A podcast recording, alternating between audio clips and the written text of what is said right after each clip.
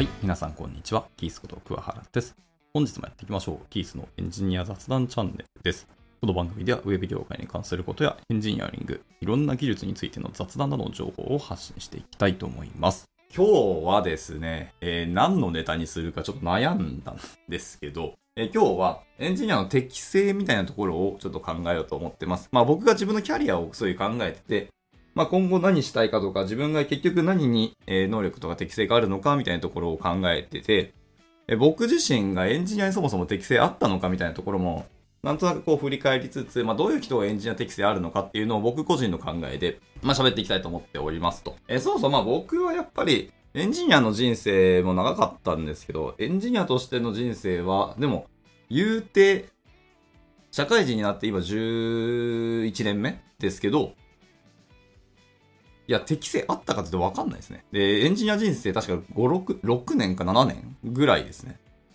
マネジメントが4年とか5年とかなので、実は半分ぐらいは僕なんかリーダーシップとかマネジメントすることの方が結局多かったですね。あのもうプレイングマネージャーとして、あの行動を書きつつ、マネジメントをするっていうこともまあ全然してきたんですけど、まあそういう意味でいくとエンジニアの方が多分長いかもしれないですけど、マネジメント業もやったって意味だと、社会人人生の半分はまあ占めているのかなっていうところですね。まあ今の会社もまあ6年ちょっと、何ヶ月とか、6年と2か ,2 ヶ月ですね。いますけど、そのうちの2年半はチャレンジ取締役ということで、まあ取締役をさせていただいたっていうのもあって、半分近くえーエンジニアじゃない仕事もしたりしてたので、まあ結果的には僕はエンジニアじゃない人生の方が多かったんですけど、まあ適性あったかどうかで言うと多分僕適性なかったと思ってます。はい。いや、コード書くのすごい好きだし、どうせ土日もコード書い、い今も結局土日でコード書いてるんですけど、まあ自分の好きなことだけのコードを書いてるし、えー言語も別に複数やったって言っても、本当なんかプロとしてやったわけではないですしね。まあ一応仕事としてやったのは PHP と Node.js と、えーフロントエンド側の方の JavaScript と、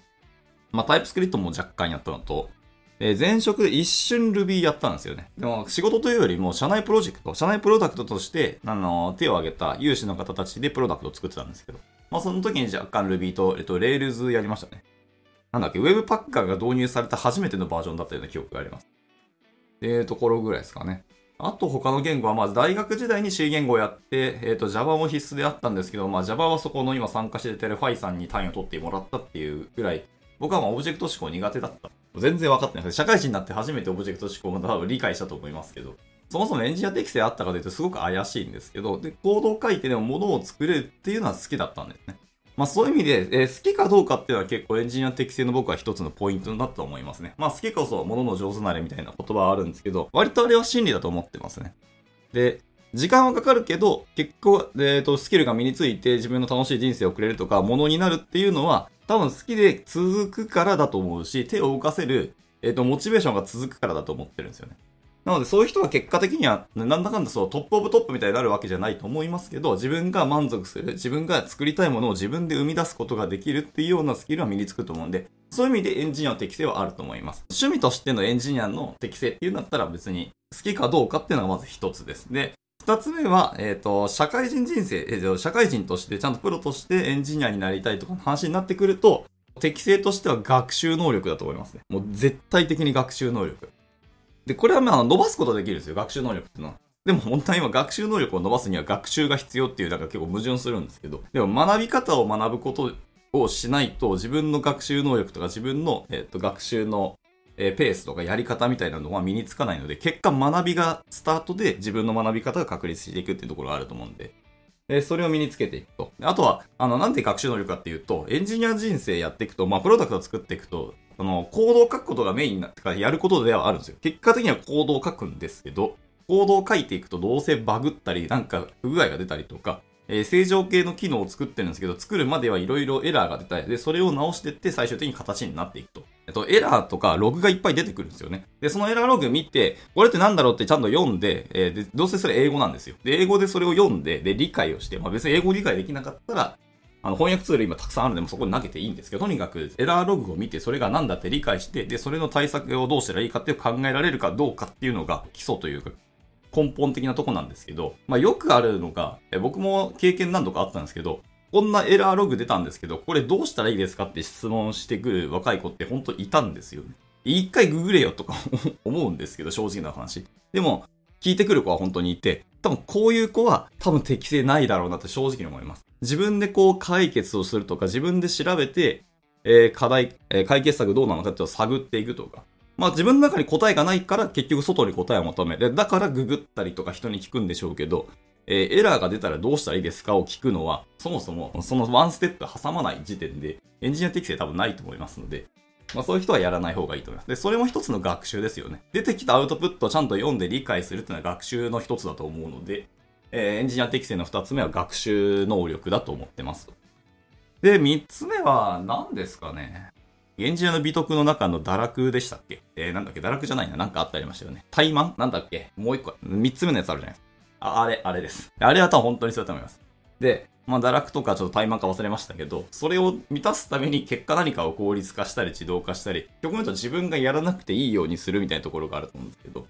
あれは結構僕真実だと思ってて、で、まあ、その意味もあって僕はね、あの、あんまりエンジニアの適性ないと思ってます。というのは僕あんま自動化効率化って最近気づいたんですけど、好きじゃないなと思ったんですよね。なんかあんま感情が乗らなかったり、えー、楽をしたいっていう観点の方が皆さん強くて、なんで楽したいのかっていうと自分が苦労したくないから、えっ、ー、と、楽すること自体は別に僕は悪いとは思ってはないですね。その楽して、要は時間が生まれるわけですよね。本来使わなくていい時間を、え、削削るというか、削減をして、えー、使うべきところにちゃんと時間を確保する。そういう意味で自動化とか効率化するとか、まだビジネス観点で言うと、まあ、エンジニアの工数が減れば減るほど、まあ、生産性とか利益率が上がるわけですよね。なのでお金がはっきりと減るお金が減るので、結果的には会社としてはペイするというのもあるので、まあ、そういろんな目的があって自動化効率化をするのがいいと思ってるんですけど、ただまあ自動化とか効率化っていうのは早い分、あの、捨てやすかったり抜けやすかったりするのがあると思うんですよね。特に学びにおいては、簡単に学べたとか、すごい効率よく学べましたっていうものは、すごい効率よく頭から抜けていくんですよね。やらなくなった瞬間、スパーンと抜けていくんで、あんま身になってないと思うんですよね。まあそのワンタイムでその瞬間に必要なスキルとか能力、まあとか知識が欲しくて、で、その問題解決のためにそれを、あの、効率よく学んで、えー、使って、で、解決できました。じゃあもういいやっていうんだったら別に捨てていいんですけど、そうじゃなくてちゃんと自分の身にしたいものを効率よく学ぶのは、僕意外とものにならないと思ってるんですよね。まあそれはいろんな、今まで同じくの講師をやったりとか、今もこうプログラミングの講師をしてますけど、なんか自分で物事考えて、こう頭えー、ひねくりましたり、頭に汗をかいた学生さんの方がやっぱ物になるし伸びてるなっていう感触があるので、一定苦労はちゃんとした方がいいと思ってるんですよね。でも本当にしなくていい苦労もまあもちろんたくさんありますね。まあタイマンは確かにエンジニアの適性の一つではもちろんあるかなと思ってますね。で、えっ、ー、と、適性はまあまあいいとして、でもエンジニアリングをやってたり、そういろんな、えー、物事を作っていったりすると、まあ結果、人と仕事とか、人とコードを書くとかあるじゃないですか。チームでコードを書いたりするときとか、まあ仕事上だと絶対チームでコードを書くと思うんです。はい。まあ、絶対と言っても、たまにこう、本当に一人に全任せされるときも、まあゼロではないと思いますが、基本的には誰かと仕事をすると。でそうなってくると、えっ、ー、と、エンジニアスキルの、えー、上下とか、えー、優劣よりも、結局コミュニケーションスキルの方が高かった、えー、高い方の方が、結果バリュー出すよねっていうことは結構あったりするわけですよ。で、そうすると次はそこですよね。エンジニア、まあ、職業エンジニアとか、あの、社会プロとしてのエンジニアとしての適正な話が次に出てきて、で、まあ、それは本人がどこまで気にするかだとは思うんですけど、結果でも本当誰かと何かを作っていくなど必ずコミュニケーションスキルは、えー、必須になってくると。で、それは日常の、例えば朝会とかの会議とかミーティングでの話し方とか、えー、伝わり方とか、逆に相手の言ったことをどう理解できるかみたいなところもありますけど、えー、あとなんだ、ドキュメンテーション能力もありますし、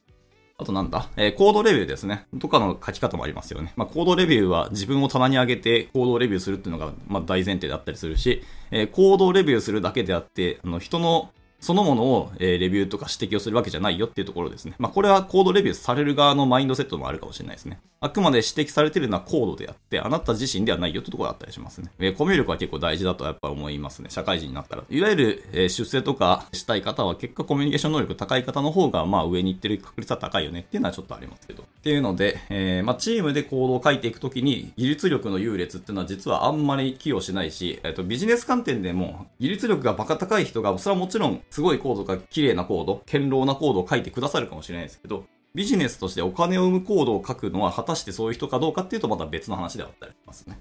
まだ汚いコードを書いても、あの、ビジネスとしてお金を稼げるのは真実ではあります。ただ、それがいいか悪いかっていうのはまた別の話だと思いますけど、ただまあ、エンジニアとしてお金を稼いでいきたいんだったら、一定数そういう考え方はあると思いますね。はい。コードの綺麗さは別にユーザーとかお客さんは別に求めてないんで。プロダクトがちゃんと動くかどうかっていうのが本当にそこしか見てないので、今後のこの保守性とか拡張性を考えたら、それは綺麗なコードだったり、セキュリティ的なことを加味した堅牢なコードを書いた方がいいのはもちろんそれは正しいです。どっちも正しいんですけど、バランスをとってどっちが大事かっていうのはありますね。で、プロダクトとか、なんですかね、ビジネスの成功って結局早く出して、フィードバックを得て、それを早くブラッシュアップしていくっていう、どこに何を投資するかですね。時間と人と金の3つありますけど、まあ、その投資をどこに分配をするかっていうのが、まあ、手腕にかかってくるんで、まあ、そこはちょっとエンジニアとは違う話ですけど、なんかその時間とかを効率化するときにエンジニアリングはどこまでエンジニアリングを突き詰めるかっていうのが別の話が出てきて、で、そういう、なんていうんですかね、まあ、言語化しづらい、まあ、感覚値に近いところはあるんですけど、みたいなエンジニア適正のスキルがある人の方が、まあ、社会人としてのエンジニアとしては、まあ、成功するんじゃないかなと思ったりはしてますね。はい。まあ、これは僕個人の考え方で、まあ、皆さんちろいろんな考え方あると思いますし、物差しはあると思いますけど、はい、みたいなことをちょっと思ってました。まあ、結構、学生さんと話す機会が多くて、そういう系の質問は結構されるんですよね。やっぱその、タッカソンとかの審査員させていただくことが結構多いんですけど、なんかどういうプロダクト、初めてプロダクトするときに、えー、何を気にしたらいいですかとか、どういうところをいろんなことを考えて作ったらいいですかとか、えー、どういうものを作ったらこうバズりますかとか、ユーザーが増えてくれると思いますかみたいな結構お話があってくるんですけど、そこはもうなんかエンジニアの考え方じゃないんですよ。はっきり言うと。外に目を向けて、ユーザーが何を考えているかとか、もっと言うと自分がそのプロダクトを使うときどう思いますとか、何が欲しいと思いますみたいなところからスタートすればいいと思うんで、まあそうするとですね、エンジニアは関係ないかなと思ったりします。とはいえ、まあ、エンジニアっていうのは基本的には技術で物事、問題解決する人、まあ、問題解決かもしくは新しい世界観を、え作りに行く人だと思っているので、一定数その考え方を持ってやるのは本当にいいと思いますけど、まあ何が言いたいか忘れましたけど、まあ最近そういう質問をいっぱいいただくので、まあなんか適正とかっていうのをこう今語ってみたっていう感じですね。あといただく質問なんですかね。まあ学生の時に何をしたらいいですかとか、えっ、ー、とエンジニアとしてこう必読書は何ですかとかあるんですけど、まあその辺はもういろんな方が毎年語ってるので、まあそれはもうそっちを読んでくださいに尽きると思います。ただまあ、何十年も続いている名著と言われる書籍はしっかりありますし、えー、新しい書籍は新しい書籍で学ぶのは絶対いいと思うんで、えー、新旧どちらも読むのは多分適正だと思いますけど、あの、そういう意味でいくと確かに、あの、本を読めるかどうかってのは結構大事かもしれないですね。あとは英語読めるかですかね。やっぱ、どんなライブラリとかフレームワークも、結局は、あの、全世界、OSS の観点で多分作られることが多いので、絶対英語で書かれるんですよね、ドキュメンテーションは。で、あとはまだ、あの、コミュニティに入ったり、実際コミッターになったら、絶対コミュニケーションは必ず英語になるので、英語がどうしても苦手って人は多分エンジニア本当向いてないと思うし、多分幸せになれないと思うんで、エンジニアと仕事をするところに身を置くか、もう全然違う業界行くのが本当はいいかもしれないですね。で別にそれが悪いわけじゃないし、あのご自身の幸せのために選択をするだけに過ぎないと思いますけど。